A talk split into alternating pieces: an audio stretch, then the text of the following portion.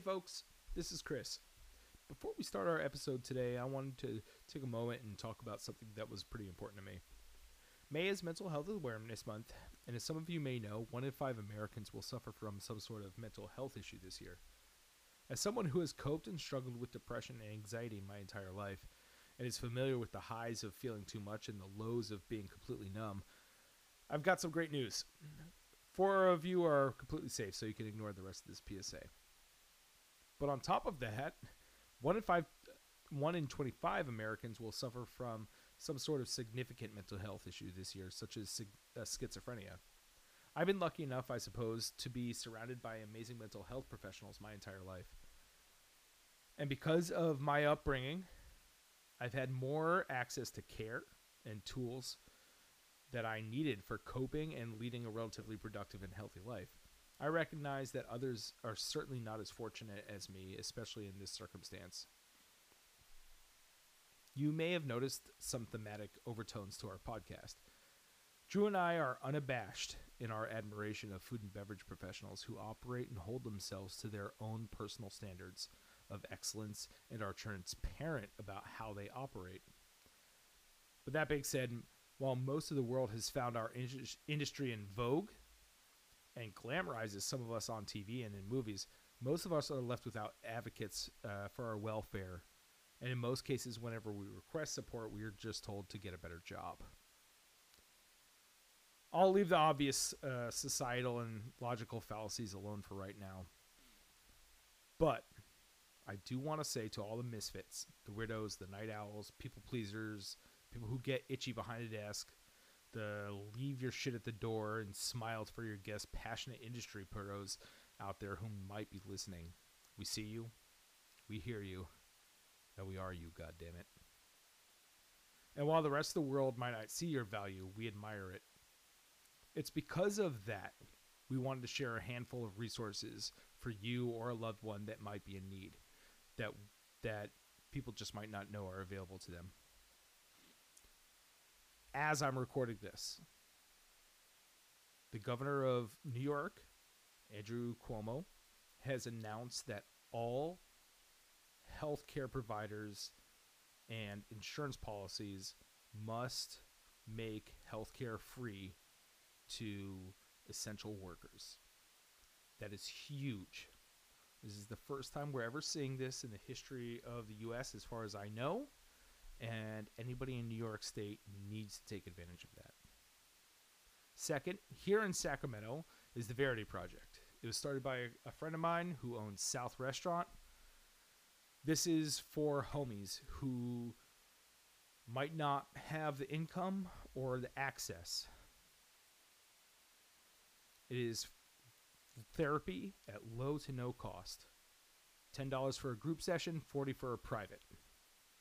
The rest of the cost is completely taken care of by the restaurant. And this is simply because they feel the same way that we do, which is we don't want to leave homies out in the cold who need help. Also, UCLA has launched an online resource of articles and videos with coping mechanisms and what have you. You can find them at ucla.edu/stand-together. On top of that, there's covidmentalhealthsupport.com. All spell is one word. It's operating nationally and is there to help find therapy and with supplemental articles and advice.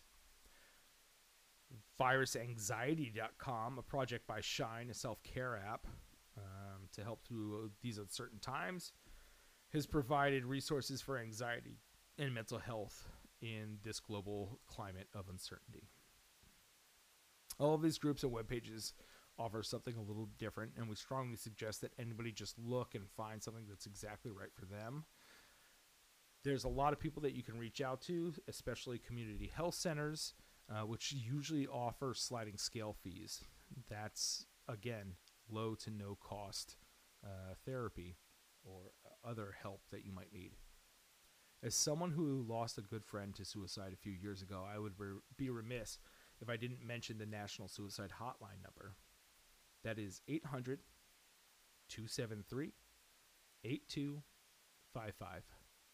Again, that is 273-8255. I've had a few really good friends who volunteered for the hotline over the last few years. And please believe me when I say that you don't need to be in crisis to call. If you just need to hear a friendly voice, they are there for you. Please don't hesitate. We all have some really good and well-intentioned friends who offer a friendly ear and who eagerly ask us to call them and not to be afraid. The problem with that is that when we have something real that we're dealing with, or we don't even have the words for what it is that we're dealing with, there's no way that they can help us. They themselves are not equipped with the tools. That's why I wanted to take a moment before our regular show to let you all know that there are people out there who understand and get it. If you have information on more resources for low to no cost solutions, therapy, whatever, please reach out to us. You can leave a voice message for Drew and I at anchor.fm/goodbottle podcast/message. Again, anchor.fm/goodbottle podcast/message. Just let us know so we can continue to share and take care of our homies. Until then, we'll just settle for nerding out on the industry, sharing stories, and hopefully a few laughs. Thanks for allowing me this moment. And now onto our show.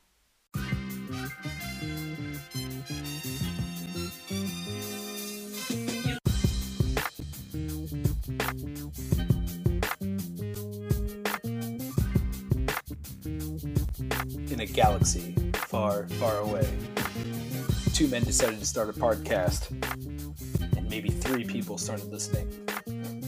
Then a couple more people. Then it was a small group. This is that podcast.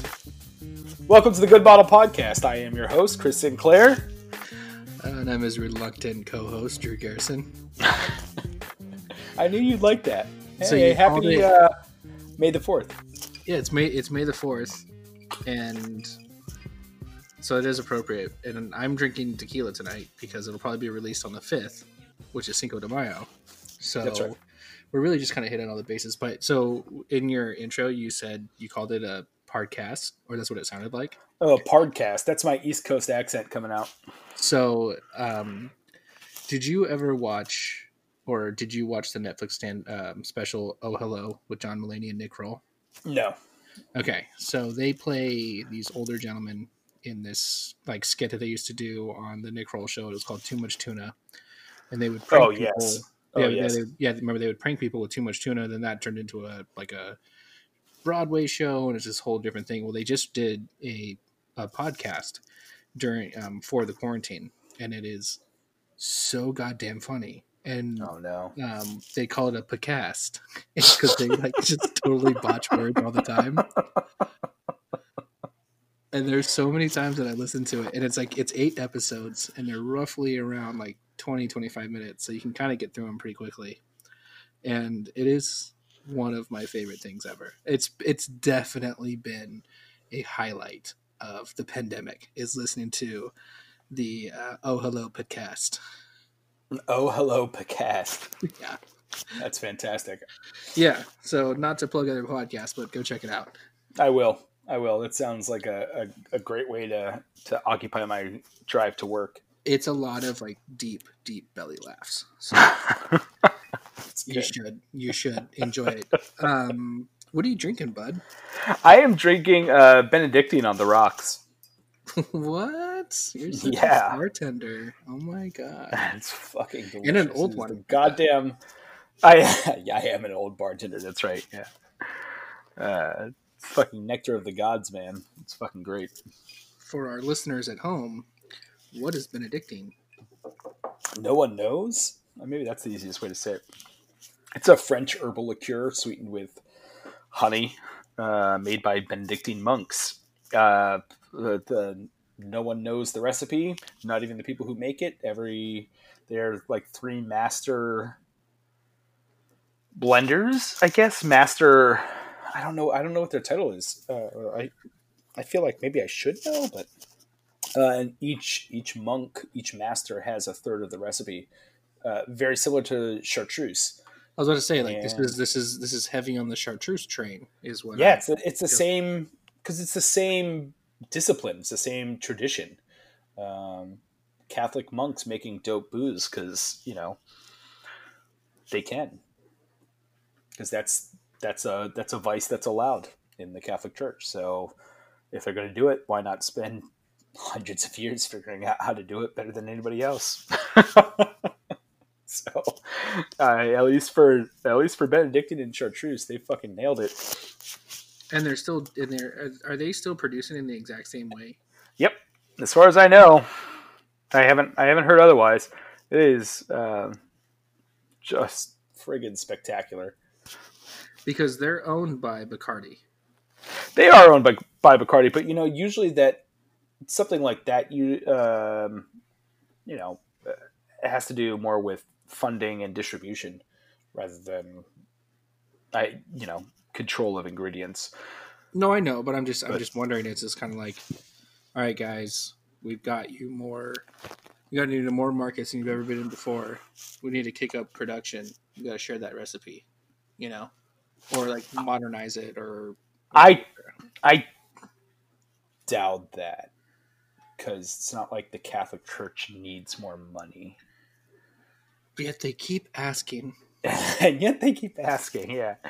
But I mean, Benedictine's been around since 1510-ish. So, you know. Do you want me to correct you right now? Or do you? Oh, please. Yeah, please correct me. Oh, I guess maybe if you're talking about Benedictine in general. I'm looking at a website right now for it. It's called Wikipedia. I don't know if you've heard of it. No, what is it? It's a place of resources. And in 1863, Alexandre Le Grand developed a recipe for a herbal liqueur. Oh, well, definitely don't believe me on the 1510 then. Yeah. It's just what it says on the bottle. I wonder if, this might be just kind of like a general overview. I don't know. We should have fucking looked into this. Well, so the question is there are layers here. What do you believe? The marketing on a bottle or Wikipedia? Wikipedia.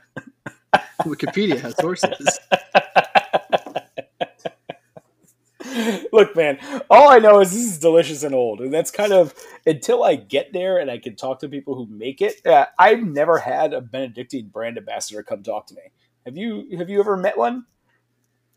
Well, I think I don't even think it's made by monks. Benedictine? There is no mention of that here.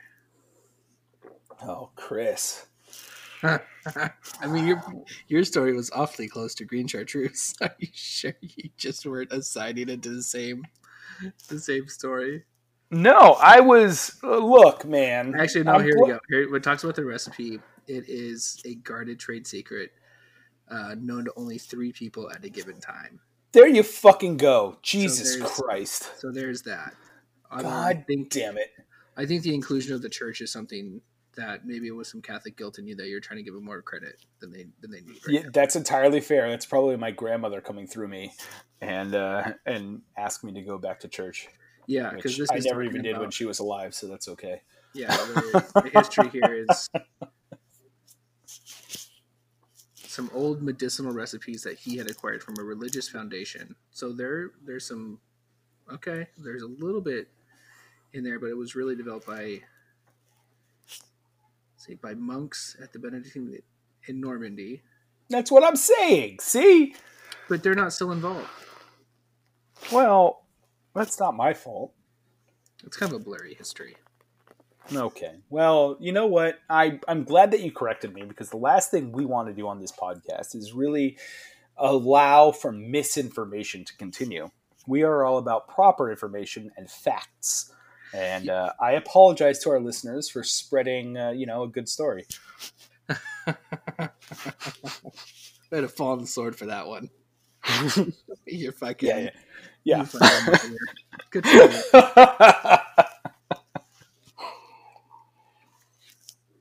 I still stand by that it's delicious. and nectar of the gods. They have some cool like posters and stuff, like advertising posters. I love old marketing posters, like from old Fernet posters are great. Old Chartreuse posters, old Aperol posters. All those old advertisements are great. The lemon heart ones with the skinny man. Those are fantastic. Yeah, those are super cool. People, go look up old advertising for booze. Okay, do yourself a favor. Yeah, it's a good time. Drew, what are you drinking? Is it made by monks? It's it's not made by monks, but this person does have a little bit of tradition in their family. Are you sure? Well, did you check Wikipedia? I think it's too new. Wikipedia doesn't have any sources on it yet.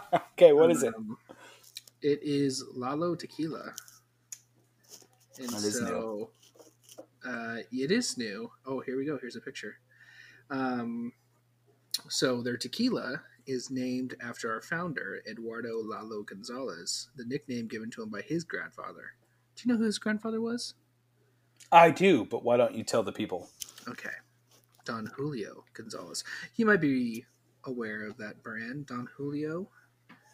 They're kind of a big deal. Kind of a big deal. Yeah. So basically, what Lalo has decided to do with a friend of his was to create a truly pure Blanco tequila. All right, so stop reading from the website, and does it add up? You know what? It actually is really good. I really do like it. And they put a point of emphasis on it to say that they don't add additives, which I think is really interesting and cool part. So as we both know, tequila can be 100% agave, but it can still have additives in it, which means there could be some sort of coloring agent, there could be some sort of sweetener. As long as it only is up to 1%, then it's totally fine. And you can still call your tequila 100% agave, pure agave. Right. Now, 1% doesn't sound like a whole lot, but of course, if you scale that up to thousands upon thousands of gallons of tequila, that 1% can be pretty significant, and often is pretty significant. This one, again, kind of going back to, the 100% agave stuff, whatever, but the fact that they mentioned that they're additive-free, that's pretty unique within the industry right now, especially when it comes to newer brands, Definitely. I mean, they're as we experience with the Rocks tequila, they're usually saying things that tend to be market-friendly rather than... brought to us by tradition.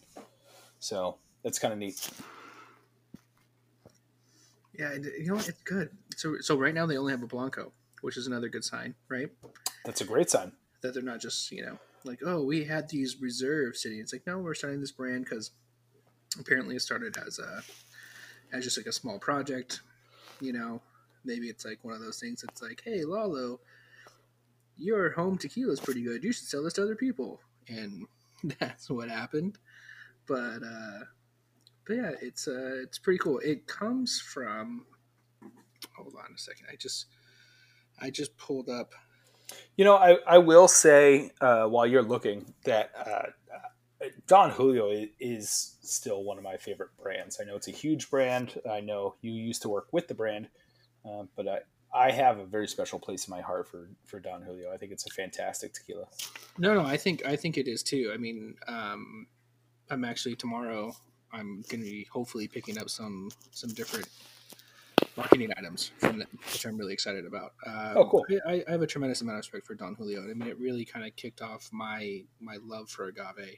Now, is it a go-to for me now? No, I think as my palate has changed, Don Julio's become a little too sweet for me.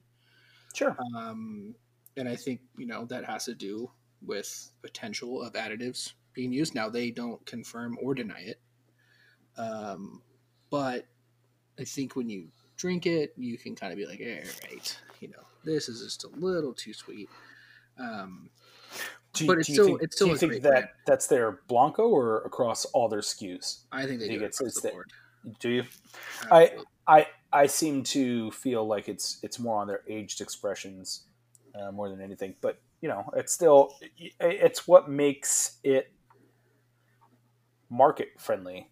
You know, which is a silly term and something that we kind of poo-poo, but there's a reason that it is readily consumed. It's, you know, able to have grown that is because people fucking love it. Yeah, and if I'm at a bar and someone's like, hey, can I buy you a Don Julio? I'm going to be like, yes, right. You absolutely can. You know, and there are brands that I will say no to, you know. So, yeah, I'm aware. I've seen you say no. Yeah, I've seen you bitch about it too. Like, really, I've got to drink this. That's pretty entertaining for me, actually, because I've got a gut and I stomach pretty much anything unless it's healthy, and then I don't know, it just doesn't work for me. But if it's got alcohol in it, I'll throw it down. But I like that you have standards. So, well, I mean, and maybe a little, yeah. Standards, a little restraint. Their website. Yeah, I have neither. Cool. Their home splash page for Lalo has this really great overhead view of it's like a mixture of like gold and like this like really deep blue, which is actually the makeup of their bottle. And then you can see like a bunch of Vasa Veladoras on there, which I've never seen a Veladora associated with tequila. It's always associated with mezcal. So that's kind of... What is a Villadora? It's a shot glass. Essentially, it's a shot glass, but it's ridged across the entire thing on the outside, and then in the middle is a cross. And so the Vasa Villadora is what it's called, and it's just... I love those glasses. They are so cool. And they are... typically, or at least in my experience, and again, you got to be pragmatic about this, right? But in my experience, it's always been associated with mezcal. So this is the first time I'm seeing it with tequila. And then they also have some oranges in there, which to me says that, you know, this is something that you should be able to really enjoy and that you're going to want to open up your palate to. So there's like some subtle messaging there. There's also like some nuts and some chocolate there. It's a cool little image. Yeah. So it sounds like, based on those, it's meant to be consumed by people who know agave, right? Because in all the tastings, when you're doing proper tastings, you're rarely given limes, right? Because limes overpower your palate, you know. So you're not going to have that as a chaser, but a little bit of orange dipped in a little bit of pepper, a little bit of salt, you know. Nuts, chocolate, cheeses, all of those come in a proper tasting, in an educated tasting, versus what I think most people associate with agave spirits. Absolutely. You agree? Yeah. I mean, it's something you see, you know, really often. I mean, I do love just the kind of the subtlety of this whole thing, you know. And speaking to that certain type of person, without being like too, I mean, it's definitely got like a little bit of elegance to it, but it's not too pretentious. I like it. I'm going to send these to you. Cool. So you can. Yeah. I can't wait to check those out. Okay. I'm going to keep sipping on this, lovely, lovely tequila, and we are going to jump into our stories. Do we have anything? No. Why don't you tell me about your classes that you've been doing? Because you just finished that course, and I've been really excited to hear more about it. Okay. All right. So obviously that was a flawless setup for Chris. Yeah, it was a really solid segue. You know, I was about to go on to our thing, and I was like, oh shit. This is why you write things out, guys. So yes, I just finished, or last week I finished the Florida Atlantic hospitality course that they offered for free to people during the pandemic. Florida Atlantic is a school that's like close to Coral Gables. I want to say. I mean, they mentioned it a lot. If they're not, they mentioned it a lot. But it's a school that's known for its hospitality program. I mean, you got to think that, you know, Florida is mostly made up of tourism. right? Between all the theme parks, obviously the beaches, there's just a lot of tourism that happens there. So they have a pretty great program, and their head of their hospitality department, Peter Ritchie, or Dr. Peter Ritchie, wanted to put out this course, and the school president was on board, and it was kind of crazy how quickly it came together. And I think the last time that we had talked about this, they had 60,000 people register for it. When I completed my course and saw the last thing, they were up to 77,000 people had registered for the course. And then basically what you did was you became a student at Florida Atlantic. And so they had a series of videos that you would watch. They were interviews with people from around the industry, from every part, from HR departments to front desk managers, hotel managers, like just everything that you can think of. People who did special events. So like, let's say you were going to go in and have some sort of big conference for your company. Like you would hire so-and-so and he would do all this stuff for you from, you know, he would also like, they would set up incentive trips. So let's say, you know, you're working for a spirits company, you win a trip to Hawaii, they plan everything out for you. So it was all over the place in terms of experiences and stuff like that, which was really cool. That's right. And, yeah. And they, you know, so in the first part, like just kind of getting into hospitality, I want to say each interview was anywhere from 30 minutes to an hour. And there was 14 of those videos. Wow. Yeah. I think total coursework, if you watched, you know, when you had to watch everything, was around like 25 hours, I want to say. So it was no joke. Okay. And there was definitely a couple parts, especially when they got into like the financials and stuff like that, because they taught you how to figure out like what your earning potential was, your occupancy rate and stuff like that, like things that I had never and will never use again. So it's not that very, you know, as interesting to me, but it was still kind of interesting to learn it, you know? I mean, you don't know. I mean, That's true. Especially the amount of people that you come in contact with that you might just pull that knowledge back up out of the back of your brain mm-hmm. and help them with, even if it doesn't help yourself, it might come in really handy. Yeah, no, you're absolutely right. And so, so that was really cool. And after each section, you had to take a test and you had to get at least 80% on each test. So it was cool. It was, you know, that's how they kind of like, you know, prove that you did the course and stuff like that, because obviously you couldn't figure out the questions if you didn't actually listen to what was going on. What was your lowest score? The one with the hotel financials I really struggled with, because there was just a lot of math and I'm just that's just not me. Okay, so I've got a story. A few years ago, I was asked to apply for a job at the Mandarin Oriental in Tokyo. I was one of 6 people up for the job internationally to run their 3 bars, one of which is a Michelin star restaurant. And they sent me their application.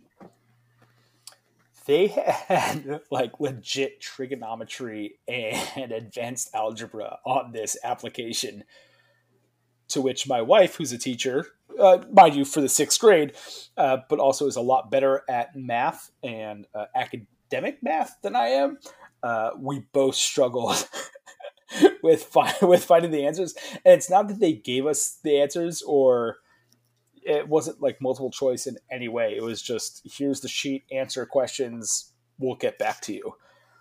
I got offered the job. I don't know how much that math came into play though, but I'm curious if any of that probably ended up on your exam as well, or if it was just,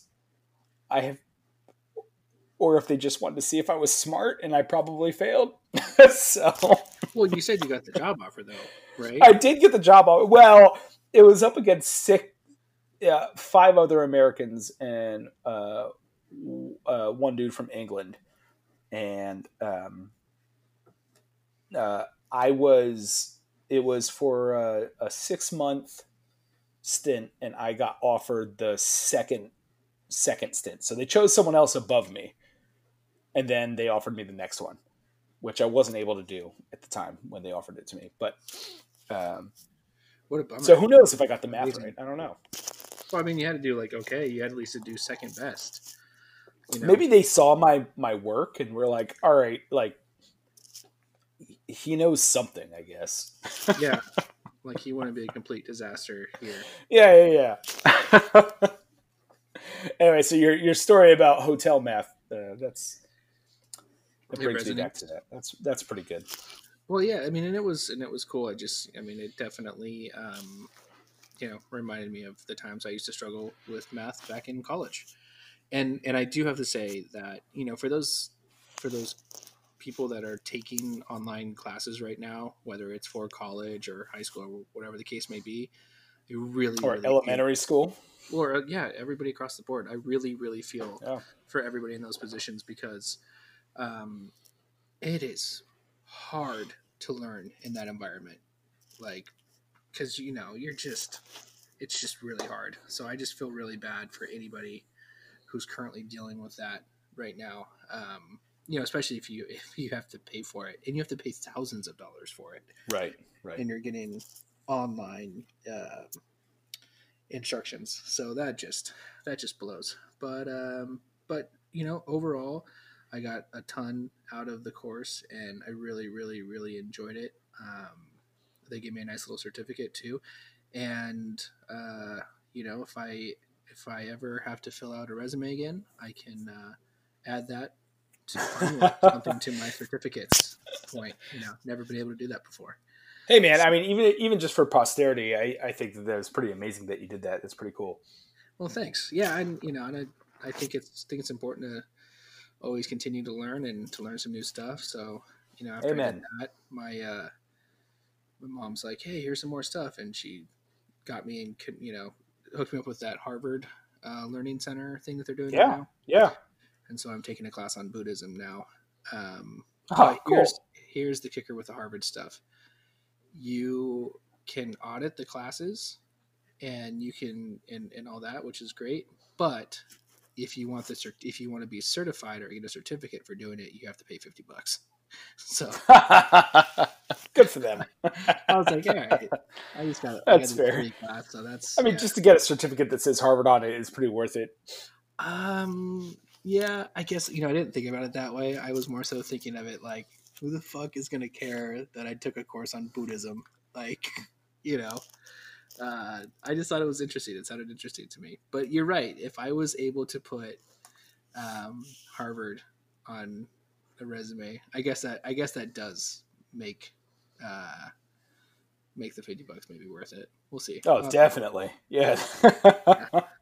I'll ask the wife. She makes that kind of decisions for us. That sounds smart. That's why she went to Harvard, or should have gone. Or, totally. Those things.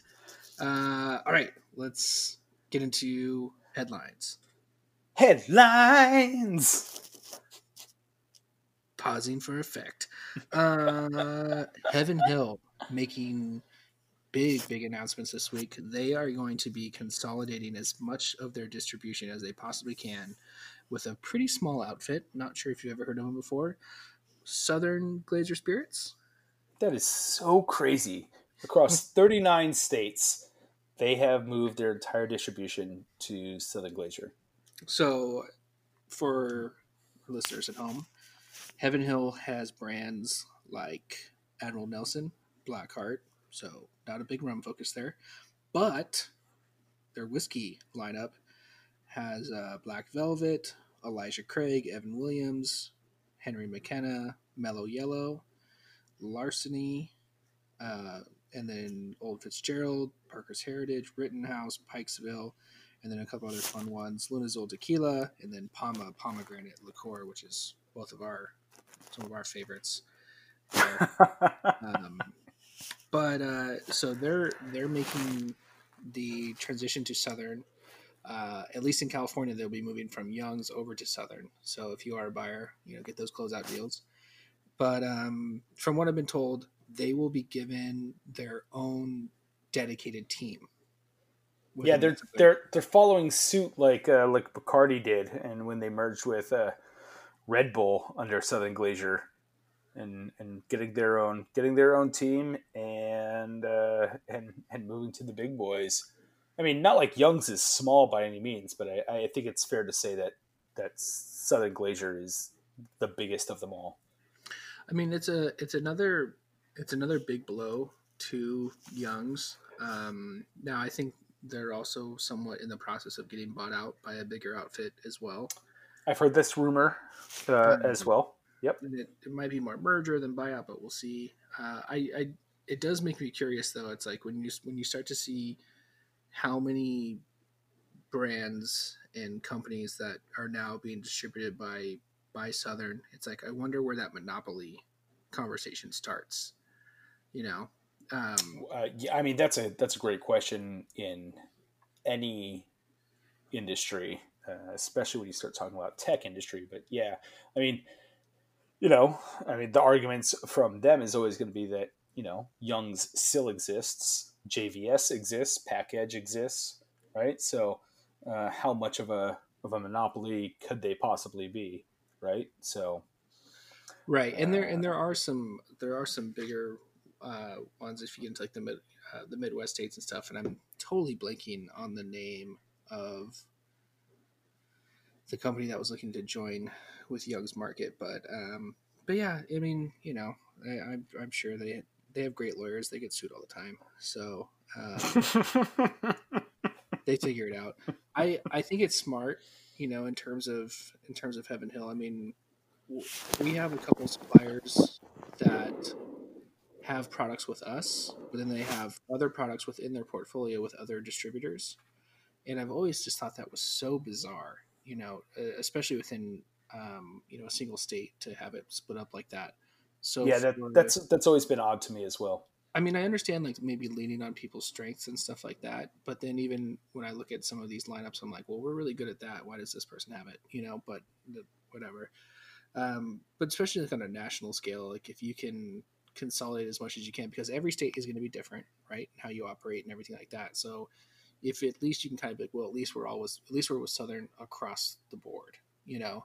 And, yeah, I've had conversations with friends recently who have taken their brands to Southern, and, you know, they promise a pretty attractive, you know, package for people. And it's hard to say no to some of those numbers because they are the biggest one and they're literally everywhere. And if you are going to get your own dedicated team, you know, the positive there is that you don't get kind of lost in the shuffle, which I think happens to, you know, smaller brands that head there. And it's just because like they just have so many brands, especially in California, you know. Well, they have so many brands, and then they have so many departments as well, and so many teams. As a buyer, you know, it's a little, you know, tough to keep up with who to order what from, especially when half of them are all from one company. Yeah, I think one thing though that they're trying to chase, I did have this conversation with a Southern rep the other day, was in the days that I was working with Southern through Diageo, there were deals that were available to our team, but they weren't available to the whole Southern team, which totally never made sense to me, but you know, whatever. I guess you got to justify people's jobs. I guess they've moved away from that. And if you're, you know, you have access to all of the deals, like they're all present. And they've also eliminated a lot of stuff too. TTB is a lot to blame for that. I mean, they've really cracked down on a lot of these deals that people can do between distributor and point of sale, you know, and they forced a lot of these companies to get rid of those deals and make everything a lot more homogenized. Yeah. And I don't know what this looks like, but part of that same conversation with the rep was just like, you know, outside of just the whole COVID thing, he goes, we have some major, major changes coming within the next year. And I'm like, oh my God, you know? Oh, totally. I'm very excited to see what this looks like, you know, because when you start having like the biggest gorilla in the room is like, we're going to be flexible and change. You're like, oh my God, like that, this is going to ripple through the entire industry, you know? Totally. Yeah, absolutely. I mean, that's how you know there's going to be massive cultural shift. I agree. Yeah. So moving on, but kind of staying in the same vein, Novo Fogo, our friends from Brazil, are going to be joining the Sazerac book. Yeah, I was really, I think, more shocked to see this than I was to hear about Heaven Hill. This, you know, for a long time, Novo Fogo being a small independent brand, you know, at least here in California, distributed through Pack Edge, who's done a great job with them. I mean, they have pretty decent reach, but they for sure still have space to grow. And I think moving in with Sazerac is a really wise move on their part. It's a larger brand. It's still I don't know, like it rides the line. It rides the fence between being a boutique brand and being a national brand. I mean, it's obviously a national brand, right? I mean, you're talking Rittenhouse, you're talking Sazerac, but and Fireball. They have and Fireball. That's not. That's fair. That's fair. Put that elephant in the corner. But they, you know, I mean, a lot of their brands tend to be considered at least boutique-y brands, right? So getting on board with them, I think their exposure is going to be exponentially more, as well as their distribution now, their potential, and the people who are going to be selling them. They're going to get a lot more play. Yeah, imagine the situation where you have to buy 17 cases of Novo Fogo to get your Pappy Van Winkle now. I would gladly do that versus Fireball, and I'm sure Dragos would is probably pitching that himself right now as we speak. Yeah, yeah. Let's see. So they also have they have that stuff. They have the Buffalo Trace, you know, marks. Looks like they have the Barton's line. Let's see. Their rum really needed this shot of adrenaline. That is a plastic bottle collection right there. What's in that collection, Drew? I know what some of it is. Calypso rum. I know I've seen that a few places. Yeah, I've seen Calypso. They do have the 51 Kasasha in there. Sure. So I wonder how long that will last. Let's see. Well, that's a well brand, you know, so it's entirely different marketing. Right, totally. Yeah. They have Glenfarclas. They claim to still have Pandaren, so this has not been updated recently. Gotcha. For those who don't know, Drew slings Pandaren.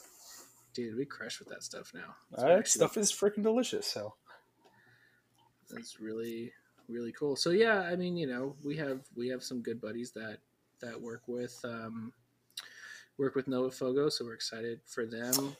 Little factoid here: the very first bottle sold at Good Bottle was a bottle of Pandaren. That is true. Yep. It is true to it was the Portwood. The Portwood. Yeah. You gotta take a picture of that, put it up on the wall. It's like, this was the first. Started it all. It's like people put a dollar up. We have our dollar scotch tape to our wall. There you go. See? We should probably get it framed, but I feel like the scotch tape is more our vibe. Definitely. I'll get you like a Xerox copy of a picture of a bottle of the Portwood. Perfect. And we'll just tape one over the other. Yeah. You know, I think anytime though that you do see a brand like Novo Fogo, who, you know, there's such a huge emphasis on sustainability, and then there's also just limits to what they can produce, right? So much of the area surrounding their distillery is like protected land, you know, if they can't mess with anything, and if they do, it's, you know, it's like you can put like once every few years. So it's they have to apply to cut down a tree, right? And so I just, you know, I just think anytime that you go to a bigger brand, and like, as you had mentioned earlier, sometimes that's just about distribution. That's just about, you know, a bigger reach. But I mean, I always just feel like there's more expectations that come with that. And it's harder to have that conversation and kind of being like, no, we can't produce this because there just literally isn't enough of it, you know? And sometimes that falls on deaf ears when you get into like the bigger companies. Not saying that that's what Sazerac is. I mean, they're awesome. They do a really, really great job, but you know, that's just, I can't help but to think that way when, yeah, that's certainly warranted. And knowing the owner of this company, at least the little bit that I do, he is a very intelligent man, and my guess is that he has taken all that into consideration. You know, he definitely did not make this move blindly. Yeah. Right? Like he this was a calculated decision, and I'm relatively impressed by it. I mean, it's definitely, you know, again, if you look at what they have brands wise, I mean, the whiskey portfolio is pretty untouchable. But there's a lot that's left to desire when it comes to some of their other offerings, you know, sure. In terms of just like really high quality craft products. I mean, there's nothing wrong with having well products and things that are affordable and can go in drinks with no problem. But, you know, sometimes you're just kind of like, hey, let's get something, you know, just a little bit craftier and stuff. And again, I might be looking at a website that's like painfully old, but, yeah, I'm not seeing a whole lot here that I would want to drink outside of their American whiskey portfolio. Yeah, that's fair. Okay. So good luck, Novo Fogo. And then our last news story is actually something that I feel very close to. And that is the growth of French rosé wine. Do you want to explain why you feel close to that? Because I go to your shop and I say, give me all the French stuff. This is also a new phenomenon for you, though, which I've been really impressed with. Even when I tell you to decant something, your response is always what? Just put it in my belly. I'm going to let it decant. Or it'll decant in my belly. It'll decant in my belly. Yeah. Which is... makes me cringe, but also makes me laugh. Like, I feel like you're playing yourself when I tell you this, but I also really respect it. So, well, listen, okay, I will definitely, you know, jump right into it when it comes to drinking the wine. But eventually, that third and fourth glass, those are pretty decanted. So I'm getting the experience. That's not true, man. But yeah, so we have, especially not at the velocity in which you drink wine. I know. I was looking at it the other day and I was like, how do we not have any wine? I just want wine. I was like, oh yeah, I drink it all. It's bad, but okay. So you brought in LBV Imports, which is owned and ran by Kelly Babineau's close friend of yours. I'm developing my relationship with her. So, but she's going to be on my virtual happy hour. I'm really excited about it, but she brings all these French wines. And so that's where it kind of started for me, where I was like, just give me all the French wines. Yeah. She has this amazing boutique collection. She was actually the first, when I opened Good Bottle, I ordered everything that she had in stock in her catalog to supply my shelves, because I knew that it was dope. I knew that it fit our, you know, our MO. And I knew that if I were to sell it, and I tasted all of it, mind you, but it meant that I didn't have to pick and choose when I was getting started, and that I could concentrate my picking and choosing somewhere else. Yeah. So I brought in literally everything that she had in her, in her warehouse at the time. Yeah, and so she did a really great job. And so as of recently, you know, when the wine first started, it was more wintertime. So I was, you know, definitely, and I drink reds year round, but definitely heavier on the reds thing. And then I think in my previous two trips, it's been the white wines and the rosés and stuff like that. And the rosés from France, I mean, they are just, there's just so much more body to them. They are, they have this beautiful complexity, but at the same time, it has that brightness, refreshing crispness that you want out of a rosé, right? Sure. Yeah. And I've just really, really been enjoying them. So when you sent me this article, it's basically talking about how, you know, despite the tariffs, which remember when the tariffs were like the biggest part of our show. Like, remember? Yeah. Well, we dedicated like 4 or 5 episodes to that. we're like, the tariffs, those are so horrible. But you know what? They still exist. So they still exist. And that's like the crazy thing, right? Is that you have this enormous tax that's still being levied against single malt whiskeys and French wines and other items. Blue jeans. But now, you know, there's COVID, so there's bigger fish to fry. I guess so. But yeah, so they're seeing despite these tariffs, like people are buying more French products, and they're seeing this increase of, you know, 2.6%, which, you know, equals out to quite a bit. And then the main driver, and I think it's really, I mean, for myself as someone who enjoys wine, but can definitely get into the bougie side of it, it's the $10 to $13 offerings. And I think maybe that's where I was caught off guard when I first got turned on to the French wine, was I was like, wait a minute, I thought all of this was supposed to be expensive. And you can really find some quality, affordable bottles. I don't think I've gone as low as $10, but I'm definitely in that like 15 to 20 range, buying a lot of those bottles. And it's really, really great stuff. So if you haven't jumped into the French wine rosés, especially, you know, this time of year, I mean, go get it, girl, because it's...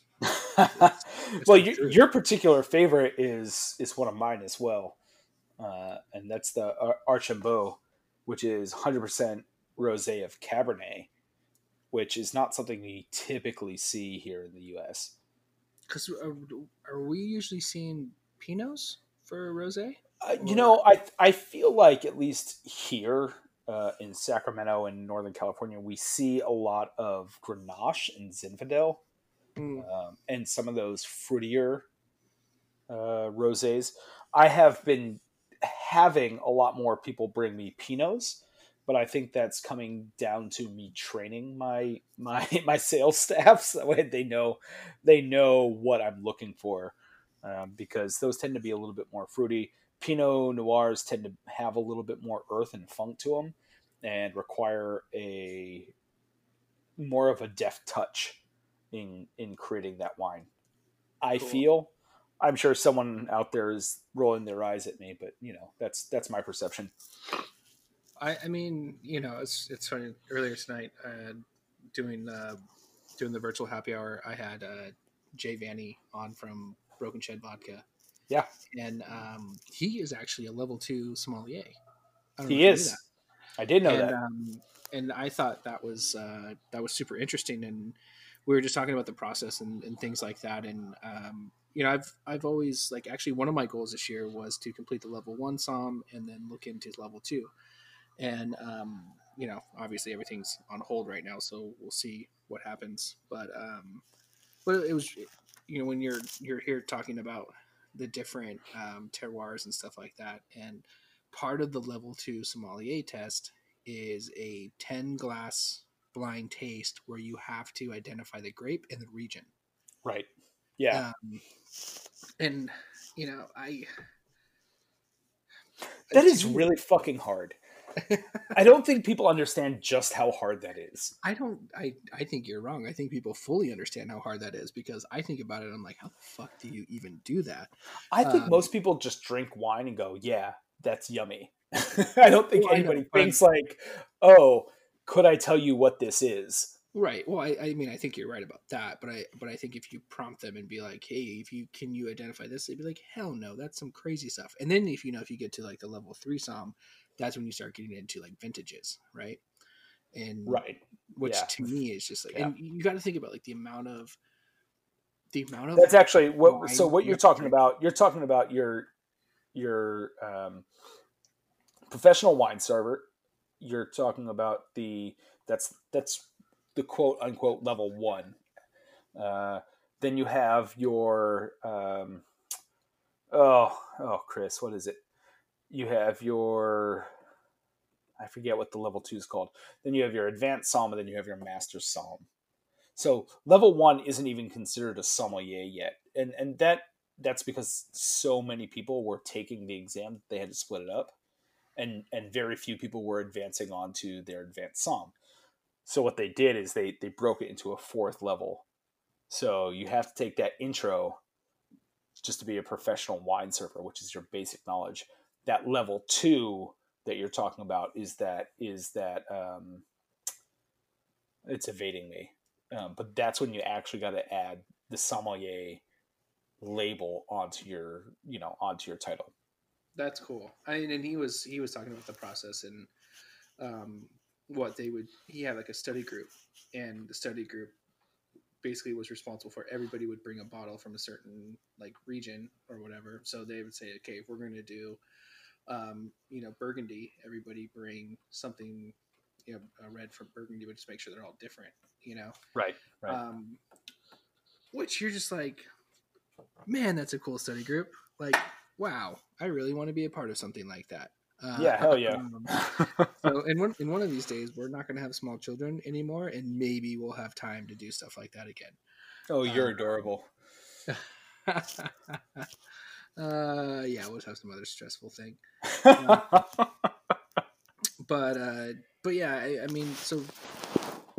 to get back, try to get back to whatever the hell we were talking about was despite the tariffs, which again is just crazy. French wine sales are going up, and I don't know what you can contribute that to. Again, it's affordable. Your main driver is a $10 to $13. So you're not breaking the bank to do it, but why are people opting? I think it's summer. I think it's affordability. And I think for some reason it's accessibility. People are able to get their hands on it. Probably a little bit more often. I think we're starting to see a little bit move of away from the Californication of wine into more of a global understanding of what wine is. I wonder if the tax is actually benefiting the French wine in this sense. And bear with me on this one, but if you go into a wine shop and you're not necessarily you're not an aficionado, but you're not looking for $2 chuck. Not to knock $2 chuck, but you just want something a little bit nicer, right? If you were looking at rosé bottles from France a year ago, and those things were ringing up at $8-$9, right? But then you saw like a California rosé that was maybe at $13-$14. Okay, you're thinking to yourself, well, I can't get a sub $10 bottle. It's got to be crap. Right? Well, now with this increase, now that bottle's just a little bit more expensive and puts it into a different price bracket. Does it change the way that a buyer looks at it? Because it's not sub $10 anymore. It's just a little bit more expensive. It's not crazy expensive, and it's from France. And now it sounds a little bit, that's where wine's from, quote unquote. Even though we know it's not true. But there you go. Do you think? That factor? Absolutely. That is. I'm sure you must have covered this in your course that you just took, but that psychology is rampant across the food and beverage industry. There's a reason why on restaurant menus and bar menus you see something that costs very, very little and something that costs significantly more than kind of everything else. Your two most sold items are going to be the item that costs just above the lowest and just under the most, right?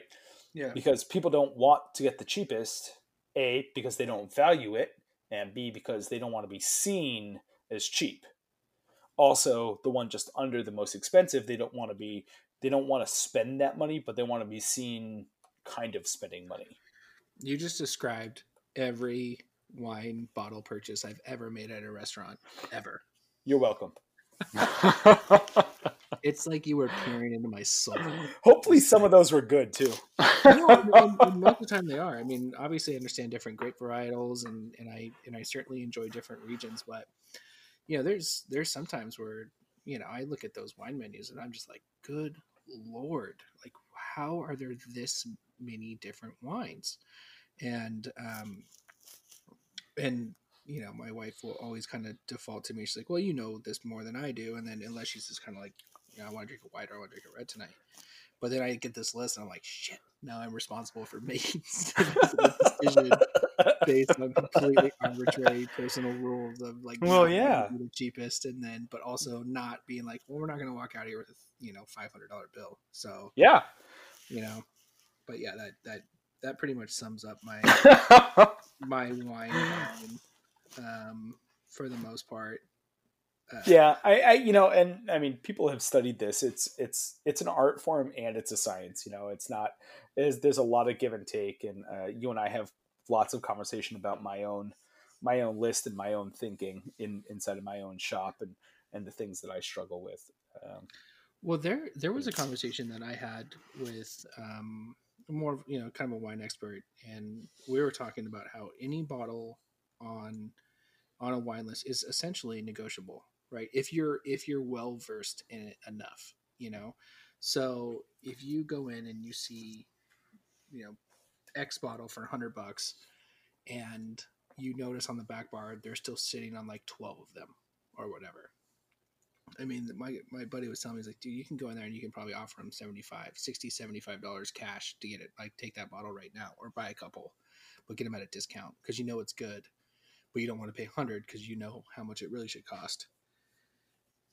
And I was blown away by that. Yeah. And then I've confirmed that with multiple sommeliers. They're like, yeah, we have some flexibility on bottles. And I'm like, what? Like, why am I making these decisions?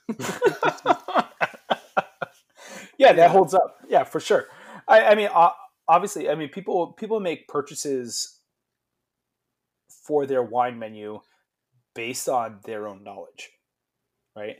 And sort of the curse of knowledge is that the more you know, the less you're in touch with everybody else. But if you're on, you can't operate on the level that everybody else is operating on and make those purchases because then you don't know what the fuck you're doing. Right. So it's sort of a catch-22 because you have to know what the fuck you're doing in order to choose a good list. But it requires some insight and some empathy to the consuming public in order to give them something that they're going to enjoy, both in terms of price, something that's going to be attractive to them, both visually, you know, their taste experience, and then also be something that they feel comfortable with ordering just based on a name. Yeah. You know, and then that same thinking kind of stretches over into retail as well. That'd be really interesting to find somebody who studies this stuff and see if we can get them either on the podcast or the podcast or the happy hour. Yeah, it'd be great. And eventually, guys, I'm gonna get Chris to release some of those happy hours on our podcast because there are some good ones. There definitely are some good ones. And there are some people that just like mind-blowing information, but they're long. So make sure you plan those road trips for it. Okay. So to wrap things up tonight, we have another update on a story that just doesn't seem to want to go away for us, but South Africa has now opened up wine exports. Yay! And you actually got some South African wine. Yeah, I did. I made a very specific effort to bring some South African wine in.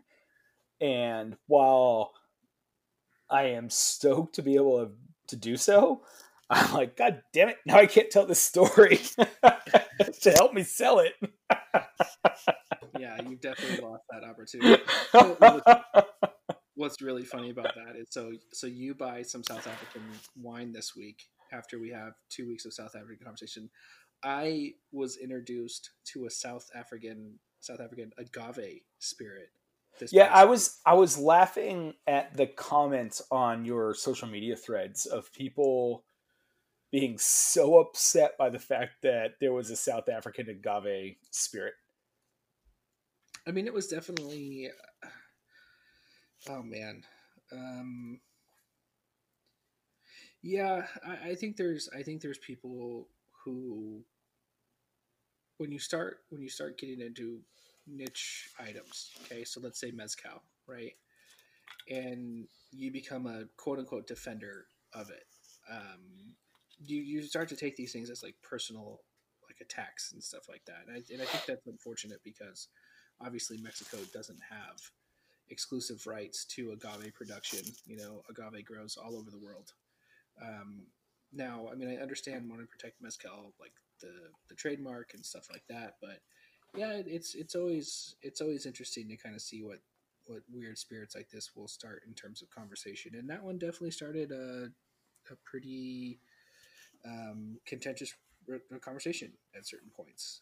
Yeah. I mean, this is nothing new. I mean, you know, the French were extremely defensive over quality wines in the 1970s. You know, they could not believe that quality wine came from California. Right. And now we have it coming from literally all over the world. So, I mean, this is not a new phenomenon. Yeah. And, you know, and I don't know if I mentioned this last week, but, you know, one of my biggest takeaways from doing all these virtual happy hours and talking with people from all over the industry, all over the world, you know, and people who are really influential in our industry too, is that at a certain point, you just got to get to that place where you're like, does it taste good? Okay, drink it. That's what matters. Yeah. You know, with this one, I went up to my buddy's shop and he was like, I have this open. You want to try it? I was like, absolutely, I do. It's super light.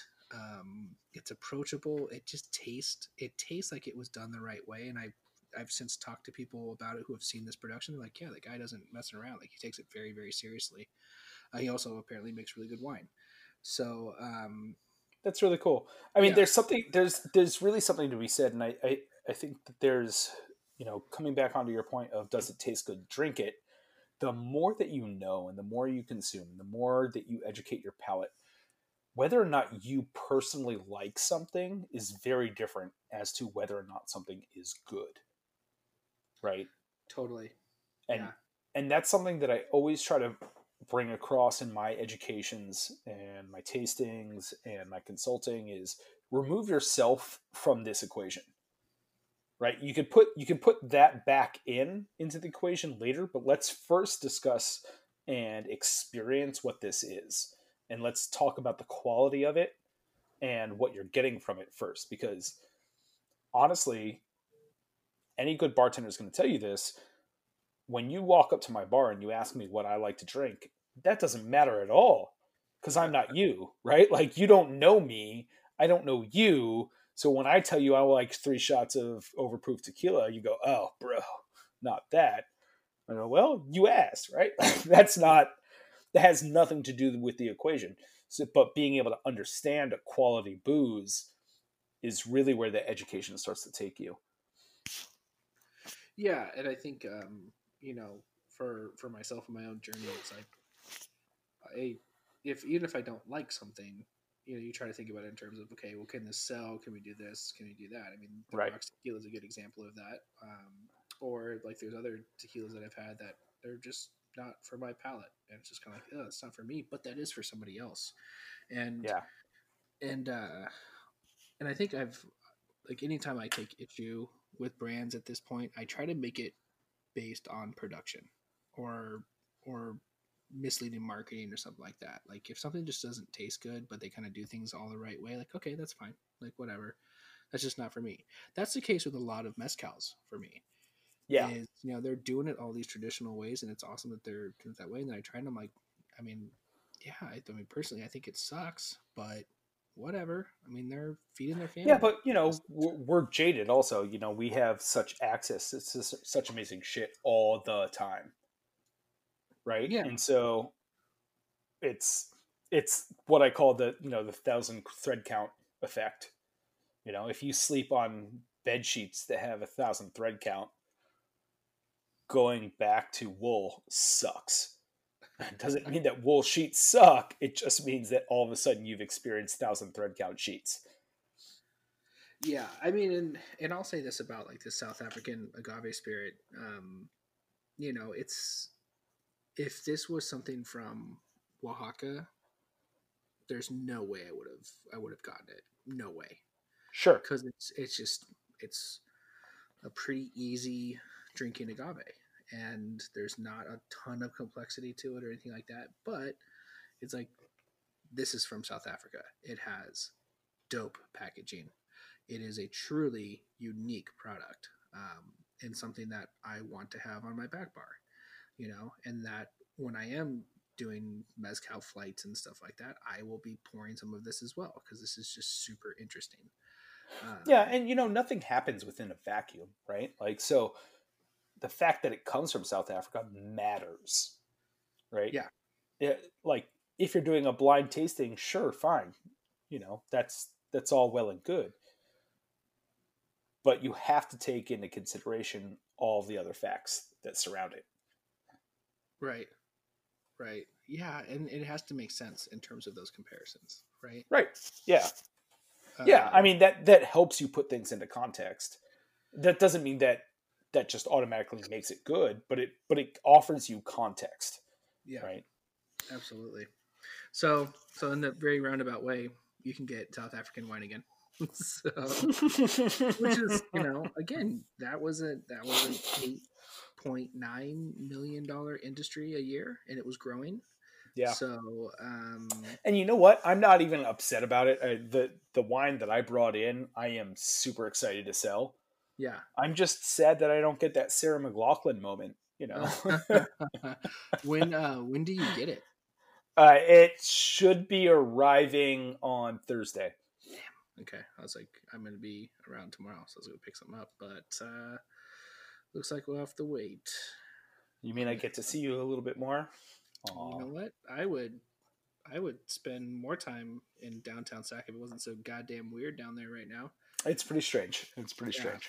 So, yeah. You know, got to pick and choose my spots, buddy. Well, with that, I mean, I got nothing left. You got anything?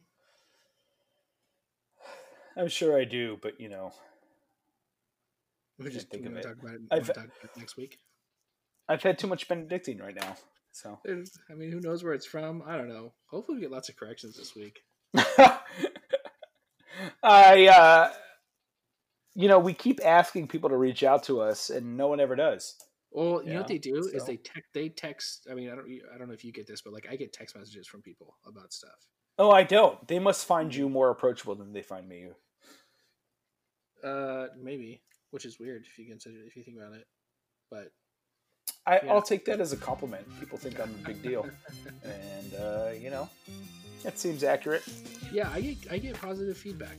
I really do, and I think that's what you know, keeps me motivated to keep doing this and enjoying the process. And you know, I'm putting out an awful lot of content right now, and I'm getting a little exhausted with it, but you know, this is fun, and this will continue to be fun. And I think what we need to do is we gotta get a guest back in here. We gotta get like Brad and Lindsay were great last week, but we only got them at the end. You know, that's true. Yeah, we need someone to read some headlines. God damn it. Yeah, read some headlines, get some thoughts. You know, on the industry and. Oh man, now you're gonna get hit up a lot. People are like, bro, I'm ready. Let's do this. Well, they gotta listen first. So that was a clear cut at Travis Baker and Brian McGregor. Yeah. So they start listening. We'll have them on. But all right, man, that's all I got for you. All right, homie. Well, I'll see you soon. Yeah, definitely. Cheers. Cheers, bud.